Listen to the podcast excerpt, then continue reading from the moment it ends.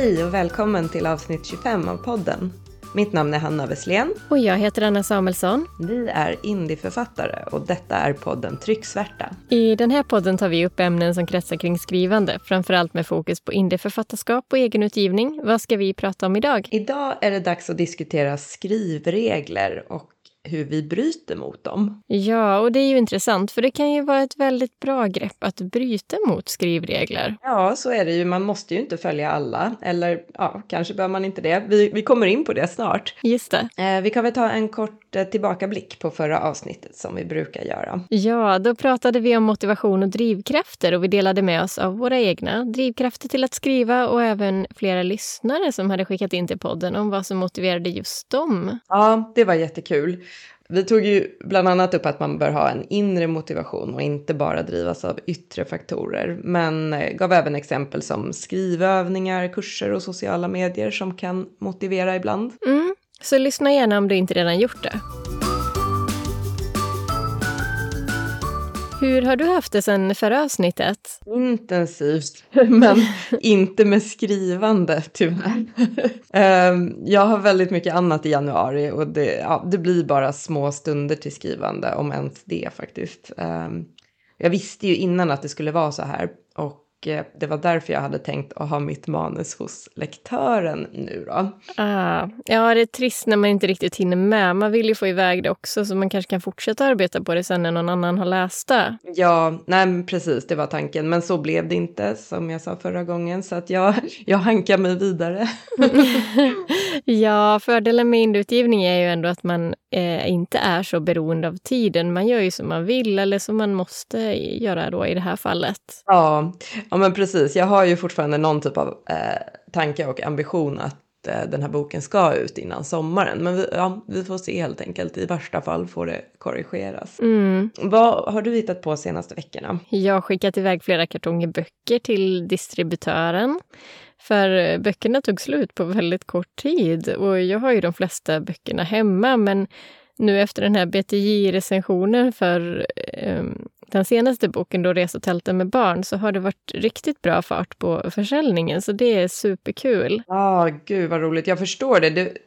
Roligt verkligen att det verkar ju onekligen som att försäljningen har haft nytta av, av BTI-recensionen. Ja, absolut. Och den finns eller är under inköp på runt 80 bibliotek nu. Och det känns inte som att det har börjat mattats av än heller. Mm. Men eh, tyvärr var det kanske ändå där två, tre dagar hos distributörer när de stod liksom tillfälligt slut på bokhandlar, nätbokhandlar och så. Mm. Och det var precis när BTJ-häftet kom ut i tryckt form så det var ju lite dålig timing.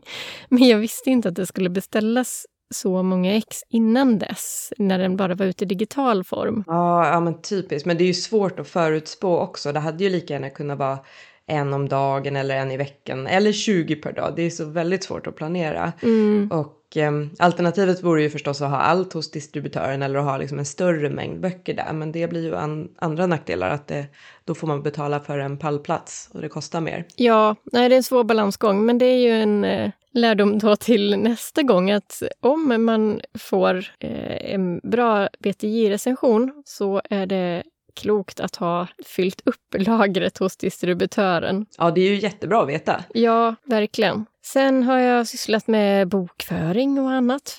Mindre kul. Det är ju inte riktigt det jag tycker bäst om med företagandet. Jag tycker det är väldigt svårt. Så det tar väldigt lång tid. Mm.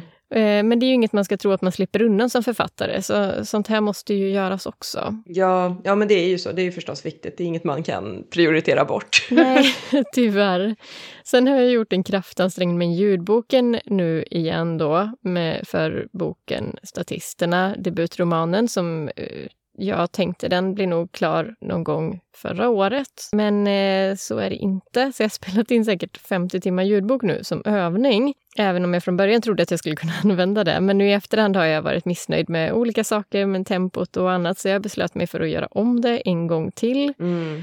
Och nu har jag suttit och spelat in sent på kvällarna, flera kvällar i rad här, så rösten är Den är ju bättre än på morgnarna eh, då, på kvällarna, och det är tystare runt omkring, så det passar mig ganska bra. Ja, ja men vad roligt att du har kommit igång med det igen. Jag, jag tyckte ju själv att det var väldigt roligt att spela in ljudbok, måste jag säga, även om det är tidskrävande. Ja, men du, hade ju, du gjorde ju din där på eh, verkligen rekordfart, eller i alla fall eh, kort tid. Du måste... Alltså jag tyckte att det, det var ju en väldigt kort bok, så att det går ju inte att jämföra med en hel fullängdsroman. Men jag tyckte absolut att redigeringen tog väldigt mycket mer tid än själva inspelningen faktiskt. Jag vet inte. Jo, det, det, det gör den absolut. Så att eh, det kommer jag ju också ha att kämpa med. Men, men fördelen med det är ju att man, det behöver inte vara tyst, eller ja, hyfsat tyst måste det väl vara, men det är inte riktigt samma krav på att man sitter perfekt och sådär. Nej. Men eh, då kommer vi kanske få se statisterna hos ljudbokstjänsterna nu i vår då. Ja, jag hoppas verkligen det. Ja, kul. Det ska bli väldigt roligt att lyssna på ett smakprov sen, även om jag redan har läst den förstås. ja. Men eh, är en annan sak som jag kom på att vi skulle ta upp. Vi har ju eh, pratat en hel del om direktförsäljning här under hösten och vi båda satte ju upp varsin Shopify-butik i höstas. Mm. Och eh, nu läste jag i veckan att Boktugg har skrivit om det, eller Ja, alltså de har inte skrivit om att just du och jag har varsin, varsin butik, men de har skrivit att eh, direktförsäljningen växer. Ja, just det. Det var intressant och det stämmer ju precis med det som vi har varit inne på. Mm, precis, och i, i rubriken där så står det om skuggmarknaden som växer. Jag tycker det lät, lät nästan som någonting kriminellt. ja. Ja, men, men det, som, det som åsyftas är alltså direktförsäljning av böcker och jag antar att man lite skämtsamt kallar det för skuggmarknaden eftersom den här försäljningen inte kan mätas i återförsäljarnas statistik och topplistor och annat. Så Mm. om man tycker att det är viktigt med topplistor så kanske man inte ska sälja direkt. Men eh, jag är ju för min del mer intresserad av intäkter än topplistor. In, inte för att jag skulle hamna på någon topplista just nu i vilket fall, men, ändå. ja, och som indieförfattare så blir det ju så, kanske oavsett om man vill eller inte, att man säljer mycket direkt. Så, Ja, så enkelt är det ju, precis. det är ju ganska vanligt. Absolut. Så det, ja, det var en intressant artikel, så jag läs gärna den. Men eh, vad säger du, vi kör väl igång? Ja. Så, det här med skrivregler då, det var ju någonting som man lärde sig i, i skolan. ja, det var ju det. Även om det var på ett annat plan eller vad man ska säga. Ja, för där kändes det väl heller inte som att det var okej att bryta mot dem. Nej, nej, absolut inte. Där lärde man sig ju det som var rätt. Och kanske ska vi tillägga att man lärde sig det som var rätt då. Språket ändras ju hela tiden, även om det mesta av det vi lärde oss i skolan fortfarande gäller förstås. Det gör ju det. Och sättet att bygga upp meningar kanske är liknande mot när vi gick i skolan, men om man tittar hundra år tillbaka i tiden så skrev man ju på ett annat sätt. Mm. Och framförallt tillkommer nya uttryck, modeord som var poppis på 90-talet. Där kanske inte det längre och nya ord tillkommer hela tiden. Eh, Jag läser ju ofta Språkrådets nyordslista och småler varje gång, för det är mycket som behö- behöver nya ord och många av nyorden är verkligen beskrivande. Jag vet. Ett av orden som var nytt 2023 var till exempel känslighetsläsare. Vet du vad det är? Nej, men den har jag glömt om jag nu har sett den. Berätta. Ja, alltså det är en läsare som man anlitar för att gå igenom texter i syfte att rensa bort stötande innehåll. Och det är ju alltså, tycker jag, en väldigt stor skillnad sen vi var små, skulle jag säga, Ja. vad som uppfattas som stötande eller inte, eller att man ens har det i åtanke på ett helt annat sätt nu än vad man hade då. Mm. Eh, jag, jag kan ju tycka att det i vissa fall har gått lite till överdrift, men även om man faktiskt kan hoppa till lite över vissa saker i, i äldre böcker, särskilt inte minst i barnböcker när man läser faktiskt. Ja, det är en svår gräns och eh, en del tycker jag absolut bör tas bort, men jag miss, vissa mindre saker kanske lite onödigt ibland. Men eh, samtidigt behöver ju språket kanske ändå moderniseras i vissa böcker. Om man gör en översyn och ändrar någonting så kanske man tar bort något annat samtidigt. Passa på liksom. Men eh, Mm. ja, roligt att det var ett bokrelaterat ord med i alla fall på listan. Ja, det tyckte jag också. Men eh, skrivregler då, rent generellt, vad menar vi med det? För det finns ju regler för det här, nämnde vi nyss, med meningsuppbyggnad och ordval. Ska vi ta några fler exempel? Mm, ja, men vi har ju det här med stavning och eh, skiljetecken. Mm, och förkortningar. Ja, just det. Och, och avstavning, böjning, versaler och gemener och massa annat. Mm. Och det finns ju olika skrivregler för olika yrkeskategorier också. Journalister skriver på ett sätt och de som jobbar inom myndigheter på ett annat, även om de i det mesta förstås sig väldigt likt. Ja, men sen är det ju de här tilläggsreglerna eller vad man ska säga. Eh, kanske ska det vara lättläst eller måste kanske följa vissa riktlinjer för att vara juridiskt hållbart och så vidare. Mm. Och på det sättet tycker jag att skönlitteratur är ganska fritt. Det ska förstås tilltala rätt ålderskategori. Det är väl en fördel om man vill sälja boken. Men mm. man kan, tänker jag i alla fall som författare, avvika lite från en del regler i högre utsträckning än om man vore en jurist eller journalist. Eh, ja, absolut. Sen finns det ju oskrivna regler inom skönlitteraturen som inte jag kände till innan jag arbetade med mitt första manus till eh, Avsprickan i fasaden då. Och en del sånt fick jag ju lära mig genom lektören till exempel. Just det. Har du något exempel? Ja, men till exempel det här med vad som ska skrivas med siffror respektive bokstäver. Eh, tidigare har jag utgått från att siffror över 10 eller vad det är normalt skrivs med siffror, men i skönlitteraturen skriver man ju betydligt mer med bokstäver. Mm. Om man ska skriva att någon är 40 år gammal så skriver man ju i en skönlitterär bok absolut det med bokstäver. Ja, precis ja. ja det, det, borde jag kanske ha vetat efter alla böcker jag har läst, men som läsare så tänker man inte nödvändigtvis på sånt. Nej. Eller till exempel om man ska skriva företagsnamn och liknande. Det ska man skriva då i, med inledande stor bokstav och sen små bokstäver oavsett hur företaget själv skriver det. Mm. Till exempel Ikea skulle inte skrivas med stora bokstäver utan inledande stort i och sen små bokstäver, vilket kanske känns lite ovant i det fallet. Då. Mm -hmm, den kände jag inte till. Nu har jag kanske inte använt några företagsnamn i, i min, men ändå. Intressant. Vi nämnde ju det med journalister innan också. Det, det är ju många journalister som går över till att bli författare eller skriver skönlitterärt vid sidan av och, och, då kan man ju kanske behöva lära om i vissa fall. Ja, så är det ju säkert. Men de är ju väldigt vana vid skrivandet ändå, tänker jag. Ja, verkligen. Ja, men, det, men det här med att bygga upp en artikel eller ett reportage och använda repliker och så vidare. Och gissningsvis så har de ju mycket erfarenhet som de kan använda. Träffat många människor och fått mycket idéer och kan skriva snabbt och sådär. Ja, jag tror verkligen det är en stor fördel att ha varit journalist innan eller jobbat med mm. något annat skrivrelaterat också såklart. Det tror jag också. Så det, det finns ju många likheter i skrivsätt. Eh, och det var så lustigt för jag tänkte på en grej häromdagen. I en längre replik som består av många meningar sätter man ju ofta, eller ibland, jag har inte gjort någon statistisk undersökning på det här, men kollat i några tidningar i alla fall. Och i journalistiska sammanhang sätter man ju då namnet på den som uttalat de här meningarna sist i uttrycket. Till exempel eh, citat. Jag var ute och gick idag, det var kallt, jag såg några träd, säger Lina. Om det hade varit i en tidning då. Medan själv då i skönlitterär text istället, då skulle jag satt namnet efter första första meningen och sen fortsatt med vad hon sagt efteråt. Eh, jag var ute och gick idag, sa Lina. Det var kallt, jag såg några träd, fast liksom inom samma stycke. Mm, ja, men det håller jag med om. Det blir mer flyt då på något sätt, eller liksom behagligare att läsa. Jag, jag har inte tänkt på att det ofta är så i tidningar, men det, det är nog helt rätt som du säger. Mm. Nu, nu, när jag tänker på det så är nog det där en sak som jag eh, har ändrat lite sen jag först började skriva manus. I början gjorde jag nog lite mer så som, mm. eh, så som du säger att det står i tidningen, men har liksom upptäckt att det är ofta bättre att liksom bryta upp det. Ja, så ja, när visst skiljer sig skrivsätten åt lite. Men eh, vilka skrivregler tycker du att man absolut inte får bryta mot om vi börjar där? Ja, om, om man ska gå in på liksom lite mer detaljer så det första jag kommer att tänka på är nog det och dem.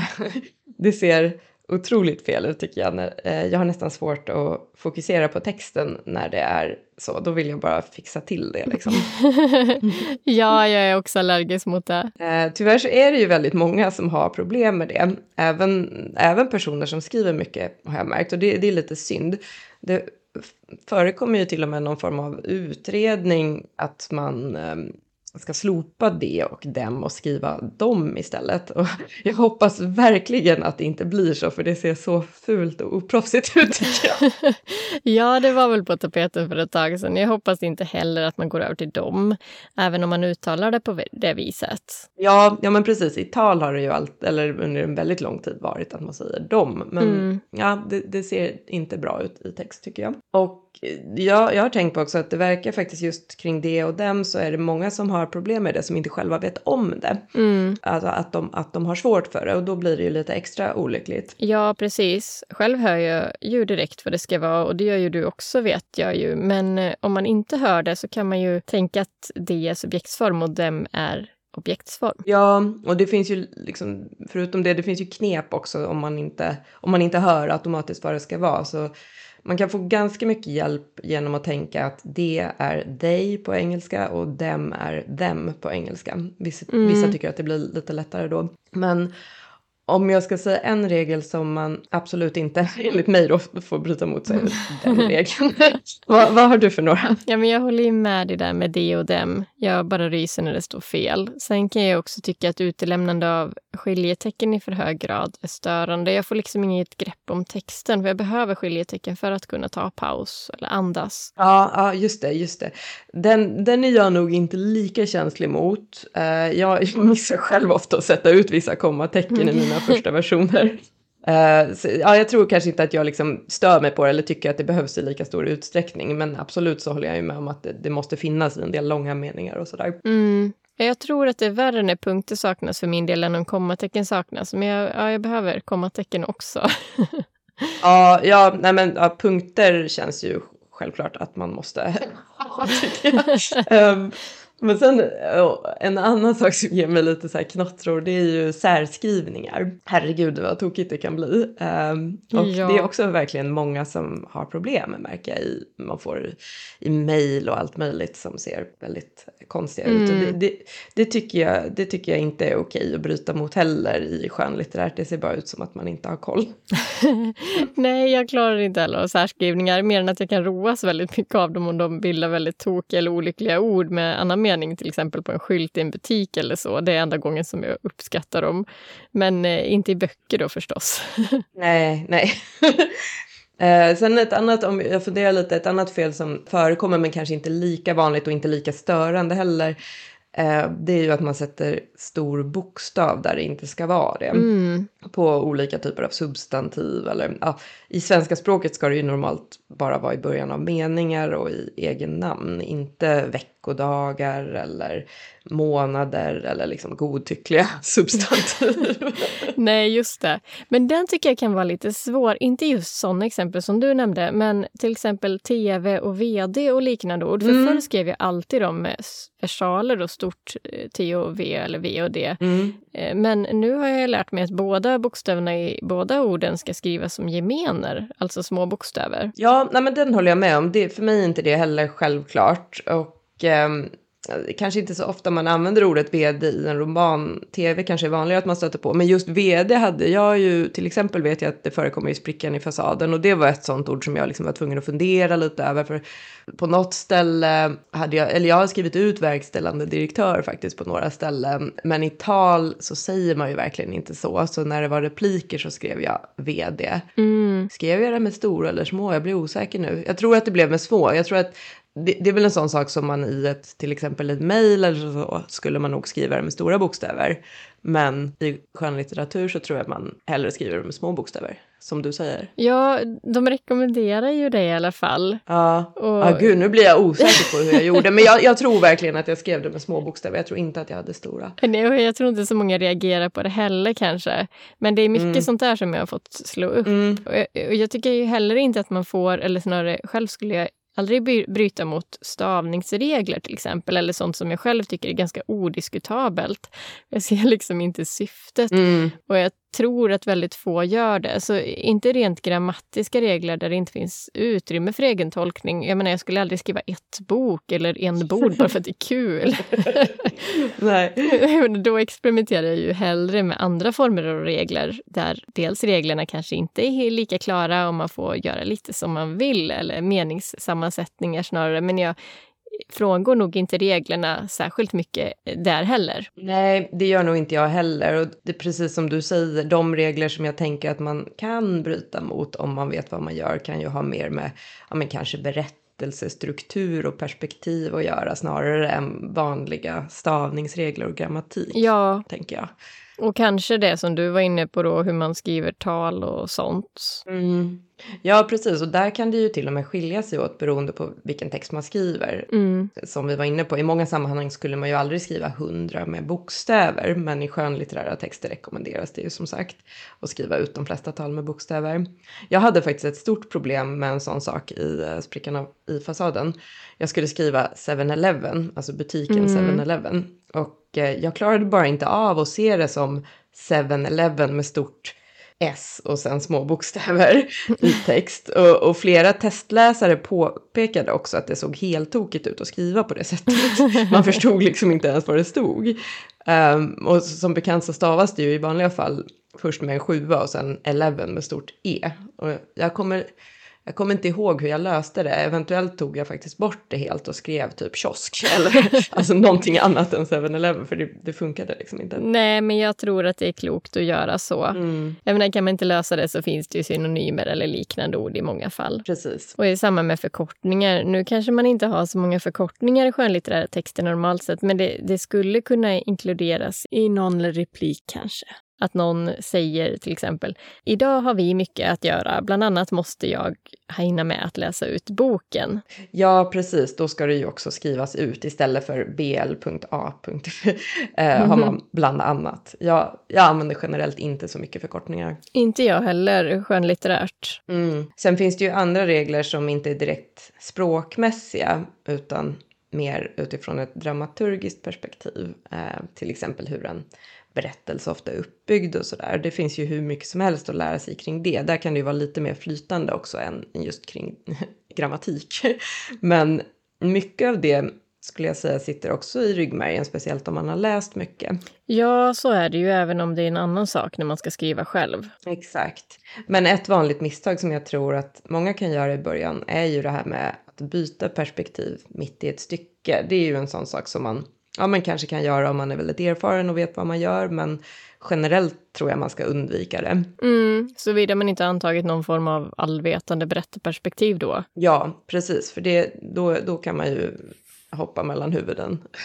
ja. Men det är ganska ovanligt nu för tiden tycker jag. Eh, Men jag, jag håller på och läser fem böckerna tillsammans med min son just nu. Och där hoppar det hejvilt mellan alla perspektiv. eh, ena meningen är det någon som tänker och nästa mening är det någon annan som tänker. Och det där var inget jag reflekterade över när jag var liten och läste dem. Men nu kan jag inte låta bli att eh, notera det. Men de böckerna är ju en jättestor succé. Och, ja, så att, och, och jag undrar om det kanske var lite vanligare förut att man skrev med ett mer allvetande perspektiv. Ja, men det kan jag absolut tänka mig att det var. Sen så är det ju generellt så att man blir väldigt mycket mer medveten om skrivregler när man själv skriver. Mm, absolut, så är det ju. Man kan ju inte undgå att läsa på ett lite annat sätt nu än man gjorde tidigare innan man själv hade eh, skrivit böcker sådär. Nej, Men, och den författaren som har skrivit fem böckerna, Enid Blyton, hon visste ju förstås vad hon gjorde. mm, Och så vi kan ju betona det också att det är ju stor skillnad på att bryta mot reglerna medvetet och att göra det omedvetet. Och om man gör det medvetet så kan det ju starka positiva effekter men omedvetet då så kan det ju bli motsatt upplevelse. just det. Och ofta är det ju medvetet man ser det brytas mot skrivregler när det gäller böcker. De flesta omedvetna fel har förhoppningsvis blivit korrigerade innan tryck eller färdig bok då av vilken typ det nu är. Och oftast har man ju antingen ett större förlag bakom sig eller har tagit hjälp på annat sätt. Ja, precis. Och vi, vi tänkte ju ta upp några tips också hur man som indieförfattare eller indieutgivare då kan ta reda på vad som gäller och se till att, att, eh, att ens böcker inte innehåller omedvetna fel. Ja, för i och med att det finns så otroligt många skrivregler att ingen författare att någon an, eller någon annan heller förmodligen kan hålla allt det här i huvudet så behöver man ju oftast lite hjälp. Ja, både att det inte är helt lätt att veta vad som gäller alltid och att ibland blir man blind för sin egen text som bekant. Mm, verkligen. Ett tips om man är osäker då, det är ju att anlita en lektör eller i ett senare skede en korrekturläsare. Helst både och förstås om man har möjlighet till det. Eh, det finns naturligtvis testläsare som kanske är jättebra på det här med svensk grammatik också, men det är inte alltid så lätt att hitta. Nej, men eh, om du har tur eller om du anlitar en lektör då, så kan du få mycket hjälp på, på, vägen. Och det kan vara förödande för recensionerna och försäljningen att ge ut en språkligt inkorrekt bok eller en bok där du bryter mot skrivregler utan att veta om det. Ja, verkligen. Något litet stavfel kan nog de flesta ha överseende med, men om det är att hela boken upplevs obearbetad eller vad man ska säga så är det ju klart negativt. Så att du måste veta vad du gör helt enkelt och då kan det ju vara värt att betala för att få den hjälpen. Jag tänker på en lektör skriver ju i sitt utlåtande generellt om det är några särskilda typer av grammatiska fel som återkommer i texten och liknande.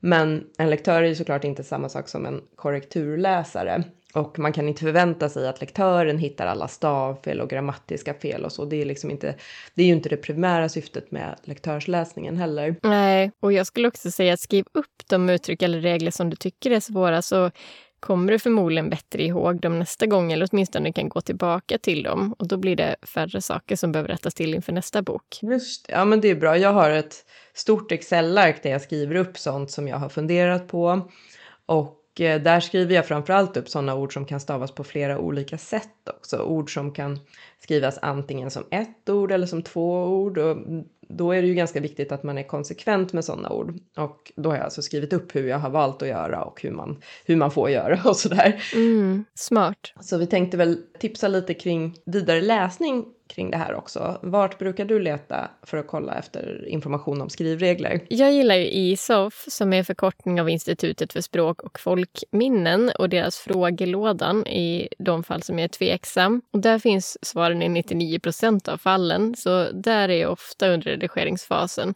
Och det kan till exempel vara så enkla grejer som om iväg ska skrivas isär eller ihop. Och det finns ganska många sådana ord där båda alternativen är okej, okay, men ett av dem rekommenderas. Och nu börjar jag ju lära mig de flesta som jag själv använt, men det är alltid några nya som man stöter på när man skriver eller tänker efter en gång till. Ja, men just det, den sajten använder jag också. Sen ordboken såklart, Saul, för enstaka ord. Hur gör du för att hitta svar på skrivfrågor? Men samma egentligen. Jag brukar också kolla deras avstavningslexikon faktiskt när jag gör sättning av inlagan. Mm, det är bra tips. Det finns ju faktiskt en bok också som jag själv inte läst men som nog kan vara av intresse för många. Svenska skrivregler heter den. Ola Karlsson är redaktör och eh, ISOF har ganska många sådana publikationer om man är intresserad. Sen finns förstås Språktidningen som jag läst lite till och från men den är ju bredare och inte bara inriktad på skrivregler utan språk i stort. Men ändå trevlig läsning om man gillar språk. Just det, den har inte jag läst. Den kanske jag ska kolla in. Ja, men den är, den är intressant. Sen hittade jag förresten ytterligare en sajt helt nyligen som heter TT-språket och förstås är mer åt journalistikhållet då. Men eh, det är väl aktuellt för alla som skriver. Och vissa saker vi pratade om det innan, att vissa saker skiljer sig i journalistiska och skönlitterära texter. Men eh, man kanske ändå kan läsa en del där. Absolut, det är intressant. Och nu ska vi gå in på våra egna erfarenheter tänkte vi och lyssnarnas. Vad gäller vilka regler man kan bryta mot. Ja, vill du börja berätta om du har några regler som du gärna bryter mot? Eh, ja, i skolan lärde man sig ju att inte ha ett enda ord i en mening, men jag lägger absolut in så korta meningar som ett enda ord ibland, med, eller två ord också. Och jag tycker att det kan bli effektfullt om man gör det rätt. Ja, verkligen. Det håller jag med om. Och det betonar ju innebörden utan att behöva kursivera eller liknande. Och jag kan också ha stycken som är väldigt korta, kanske bara en mening av samma anledning. Och den meningen kan vara väldigt kort. Samtidigt så är ju inte det någonting som vi gör hela tiden på varje sida, utan någon gång ibland när det passar. Mm. Jag tror att det är ju väldigt viktigt att tänka på i skönlitteratur också att texten ska vara liksom lite fluffig eller vad ska säga lättlärd. Det får inte vara för kompakta sidor och då kan det ju också vara effektfullt att bryta upp stycken som hade kunnat vara i samma stycke men liksom se till att få in lite luft i sidorna tycker jag. Ja, absolut. Vad bryter du mot för regler? Men jag tänkte nog säga något liknande. Ibland, särskilt när det är någon som tänker något, så lägger jag in meningar som är bara en eller två ord. Som egentligen inte kan stå för sig själva som riktiga meningar egentligen. Men det, jag tycker det funkar till exempel när någon tänker. Och sen lägger jag också in en del, ja men kanske slang eller konstiga ord när personer pratar. Ja, just det, för att få lite ge dem lite karaktär. Ja, precis. om, det, om det passar till den personens karaktär då. Mm. Eh, sen har jag märkt, om man går in lite mer på vad av misstag då, av misstag ibland så slänger jag in felaktiga prepositioner. För att man, eller i alla fall jag, gör det när jag pratar. Mm. Så ibland måste jag verkligen tänka efter vad det ska vara. Eh, en sak som jag har lite svårt för är ju till exempel om det heter det verkade som att eller det verkade som om. Just de orden kan faktiskt vara kluriga ibland att och om. Och i, i, flera fall tror jag att man kan välja. Ja, så kan det nog vara. Det tror jag också. Men ja, jag kan ha lite, lite svårt ibland att veta säkert vad som är rätt. Mm. Men om vi går över lite till lyssnarnas tankar om det här nu då. Vi har ju fått in en del eh, kommentarer som vi uppskattar väldigt mycket. Och vi kan börja med författare Fredrik Lennartsson som han heter på Instagram som har kommenterat att eh, klart man lyssnar och framförallt läser men i det stora hela kör jag mitt eget race. Har redan fått många trevliga kommentarer om just det. Mm. Roligt att han kan göra det och fått positiva kommentarer också från läsare tycker jag.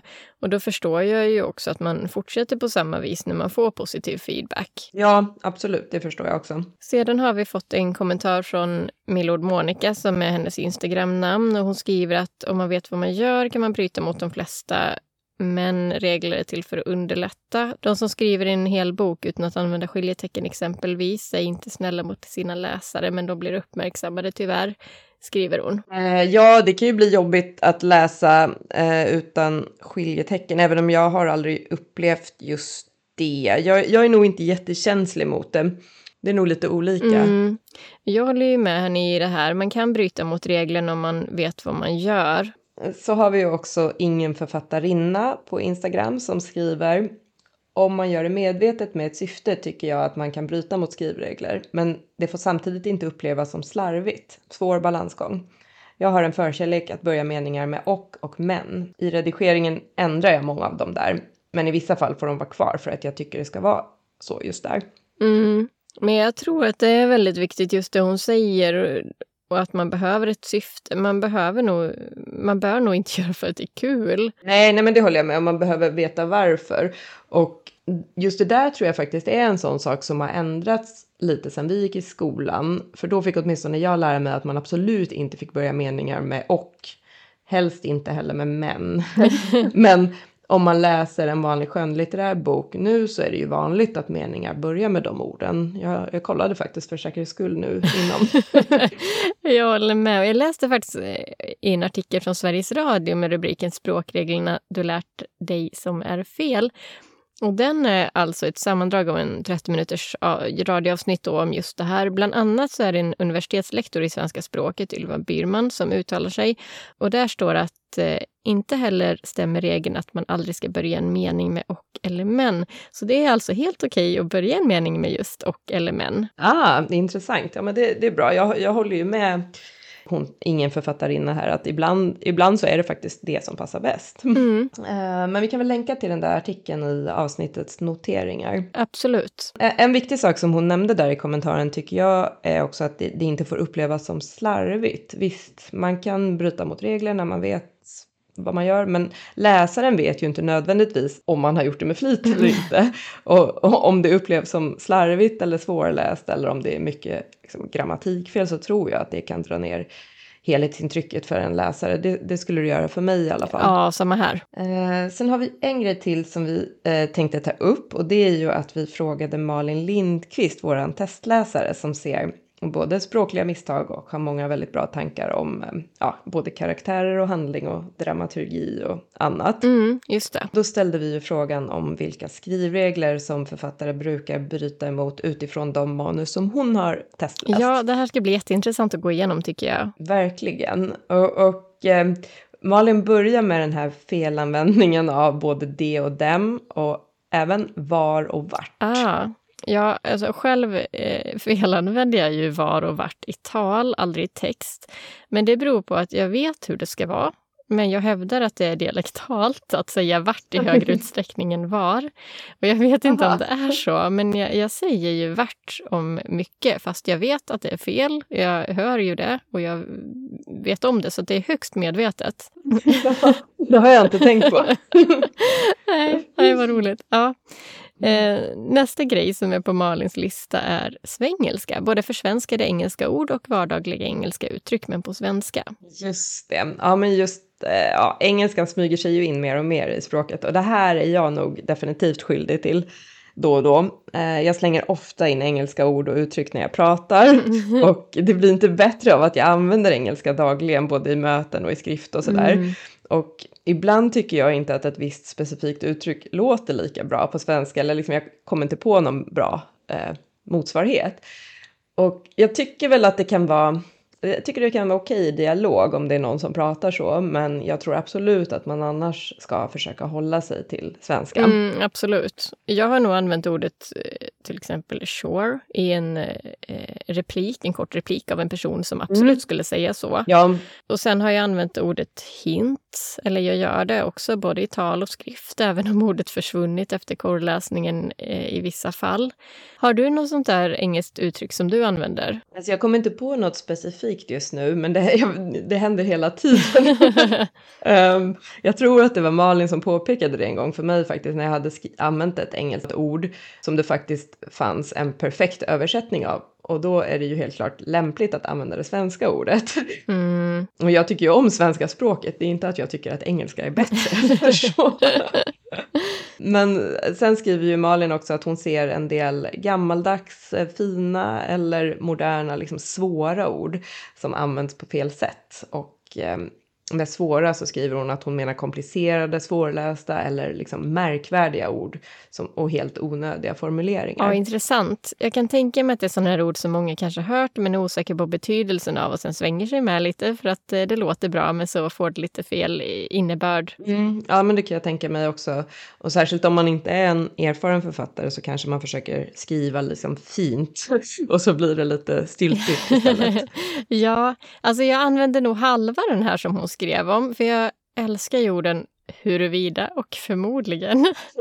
och det, det, det sistnämnda visste jag nog inte ens var omodernt innan jag fick det påpekat för mig. Sen ordet huruvida hävdar jag ju bestämt att det finns ingenting som man kan ersätta med ordet. Inte ens ordet om i alla lägen. Men jag måste ju omformulera mig när jag är på vippen och skriva just ordet huruvida i en text. Jag kom på att det är ju inte början av 1900-talet längre. och, så det, och ordet förmodligen har jag bytt ut mot säkert på många ställen. Dels för att jag har haft väldigt många förmodligen, men också för att det kanske är lite mer gammaldags än ordet säkert. Mm -hmm. Ja, eh, förmodligen visste jag nog inte heller var omodernt, eller det är inget jag har tänkt på. Eh, huruvida kan jag ju förstå, även om jag också kan tänka mig att använda det ordet då och då. Eh, så jag håller ju med dig där. Men det, det kan jag hålla med om att det, det, det är kanske ett omodernt ord. Jag skulle ändå kunna tänka mig att använda det någon gång i en, bok, men det får ju inte liksom vara att det förekommer alldeles för mycket.